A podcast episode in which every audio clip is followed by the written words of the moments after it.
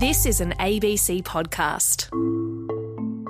Hello, this is CoronaCast, a daily show all about the coronavirus. I'm health reporter Tegan Taylor. And I'm physician and journalist Dr. Norman Swan, and it's the second time in 14 months or so that we're in the same studio. And it's so lovely to be with you, but please don't breathe on me because we're still not vaccinated. Can we talk about the vaccine rollout and just it feels like every date and every milestone has completely gone out the window now? Yeah, and the Prime Minister over the weekend on social media implied that the tar- there were no targets anymore, that the government wasn't, wasn't going to commit to targets. So, if we have no targets, then how do we know what to expect? How do we know how to keep people accountable? When can we expect to be reopening our borders to other nations? It's it's a pretty demoralising place to be when we know that vaccines work and they're meant to be on their way, but we just don't know when. Well, and last night seven thirty, uh, uh, you know, one of the speakers made the point that without a target, you don't have a plan.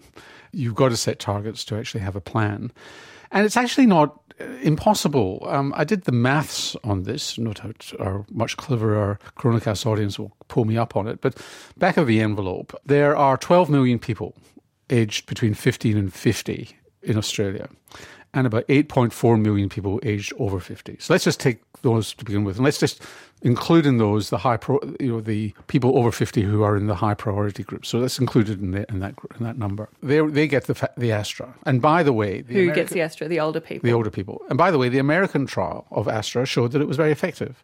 And the British data from the from Scotland, Public Health Scotland, Public Health England show that it's pretty good at pre- preventing um, severe disease and death. If you then said only those people over 50 get the Astra vaccine, we produce a million a week, that's eight weeks for the first dose. I mean, it's as simple as that. And you find a way to actually get a million doses out a week. And probably you're going to have to use high throughput centres from the States as well as general practice. Just get it out there. And then it's another three months after that that you go bump again and you push out another 8 million doses.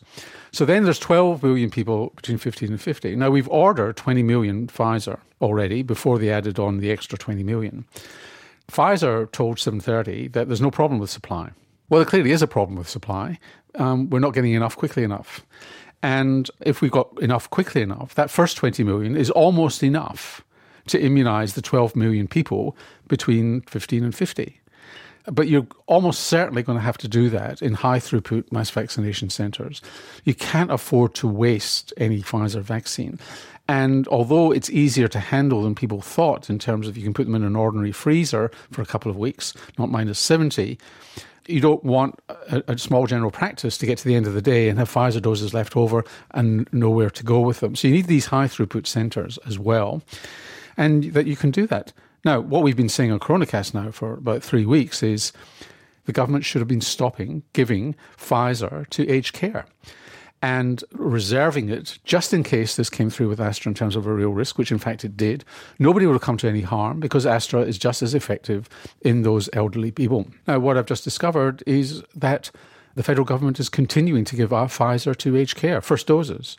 So that is just, um, so we're, in a sense, don't take me wrong on this, we're wasting the Pfizer doses on aged care when they could be reserved for doctors, nurses, aged care workers uh, under the age of 50 who urgently need to get that, and then other people under 50. And we do this in parallel with the Astra rollout. So is Pfizer just is AstraZeneca just as effective in elderly people as Pfizer? Because I don't know that I've heard those numbers before. It's not far off. Pfizer's still a bit more effective, but it's not much difference between Pfizer and Astra when Astra is 12 weeks apart. So finally, Norman, yesterday the Chief Medical Officer couldn't really tell us for sure whether or not we were going to be vaccinated by the end of the year. What's your take? Well, it's about the will to do it. We should have enough Astra to immunise everybody over 50. So it'll get done by, you should be able to get done by June, early July, then it's July, August, September. So end of September, beginning of October, you get the second dose. Highest risk people should be fully immunised by about October. Then it's the people under 50. And if we stop giving Pfizer to anybody over 50, and we only give it to people under 50, and we roll that out, and then Novavax comes in, hopefully sometime July, August, and Pfizer actually increases the supply. They say there's no problem with supply. There is a problem with supply. They're not giving us enough quickly enough. They're giving it to Israel, um, they're giving it to uh, New Zealand, and they're giving it to other countries. Don't grudge them that, but they're not giving it to us. And if they increase the supply, then we could start immunizing the other 12 million people in the 15 to 50 age group. And that's two doses, three weeks apart, and we could get that done. But that's going to require immense cooperation between GPs, federal government, and state governments to actually just get that through the system. And you know, again, it's if we can do a million a week of Astra, we could do a million a week of Pfizer, and then you know just do the maths. That's twelve million. That's three months for the first dose, another three months the second dose. That could be by the end of the year if we got enough Astra into the country. They say they've given us a million so far.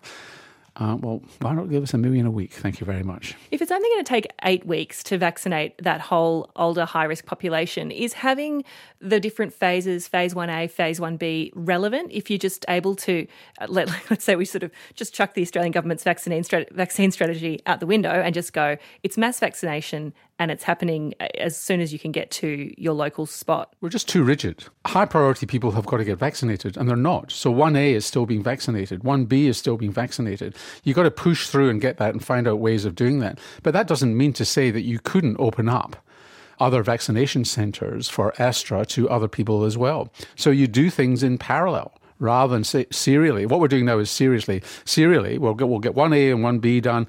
Hold on a second, we're not going to do anything else until that's done. Well, why wouldn't you just push on and give everybody who wants Astra vaccine in that age group, give it to them and make sure you're immunising people in the high risk groups as well. Western Australia has come out and saying that they're not going to employ people in quarantine unless they've been immunised. So while we're talking about AstraZeneca, Norman, this is something that we're getting questions about from a lot of people, including Jane, who says, okay, let me get this right. The reason AstraZeneca is for over 50s is not because it's safer for that age group, but it's because the risk of COVID 19 is higher and more serious in that age group. And Jane says, that doesn't really reassure me. So, what happens is two things are happening at the same time. And just imagine sort of two moving parts here. So, one moving part is the risk of severe COVID disease, and the other moving part is the risk of clots. And why they chose 50 years of age as opposed to 30 in Britain is that the moving parts, the vaccine risk is greater than the COVID risk under the age of 50. And then at the age of 50, it swaps. And what happens is both are moving. So the risk of COVID goes up, serious COVID, severe COVID goes up. As you get older. As you get older. And the risk of the thromboembolism goes down. So both things are happening at the same time, according to current evidence. So we, there's no question the severity goes up, and it looks as though there's quite a significant drop in the risk of thromboembolism. It doesn't disappear, but it gets much, much less after the age of 50. So it's two moving parts which get further and further apart. So it's not just one metric, which is the severity of COVID. It's also the risk of getting clots. And then we've got Julia saying that only a few months ago we were told that over 50s were advised not to have AstraZeneca, and now they're saying it's okay. And Julia's got her skeptical hat on saying, is it because it's cheap? Uh, there are no other resources to help us. I'm not aware of any advice not to give Astra to the over 50s unless I missed something. Uh, when it was first approved, they were said it was sort of on the doctor's ah, discretion for over 65. That's right. So the in the in the initial trials, they under recruited the over 60s. And countries like, uh, I think it was South Africa initially, said they were going to withhold it for the over 65s. And some countries in Europe did that as well, which is one reason, by the way, why they think there may be an overrepresentation, overrepresentation of younger people in the thromboembolism because they've been using Astra in a younger group to start with. On purpose. And not, and not immunising the old, older people in Europe. However, um, they recruited more elderly people, and they also, in the American trial, recruited an adequate number of older people, and in that they showed that it was effective. And so, another question that we're getting a lot of from people who are in priority groups, uh, but they're younger, and people who are they're, they're eligible for the Astra vaccination. They know it could be a long time before they're going to be vaccinated with Pfizer, and they're just wondering whether they should take the risk. So Ryan says, "I'm a 34 year old healthcare worker who was scheduled to receive my first dose of the AstraZeneca in a couple of weeks. Is it still possible for me to get it, even though it's not recommended in my age group? I would feel better getting it, considering we're heading into winter with future outbreaks a possibility." So I think that's a perfectly sensible approach, and it's not that you're banned from it, and the federal government is revising the informed consent. And as long as you sign the informed consent that you're aware of the risk and you take it, the, the chances of you getting this episode are vanishingly small. You know, they really are small. It's seriously you get it, but it's small. And if you choose to get it, it makes a lot of sense.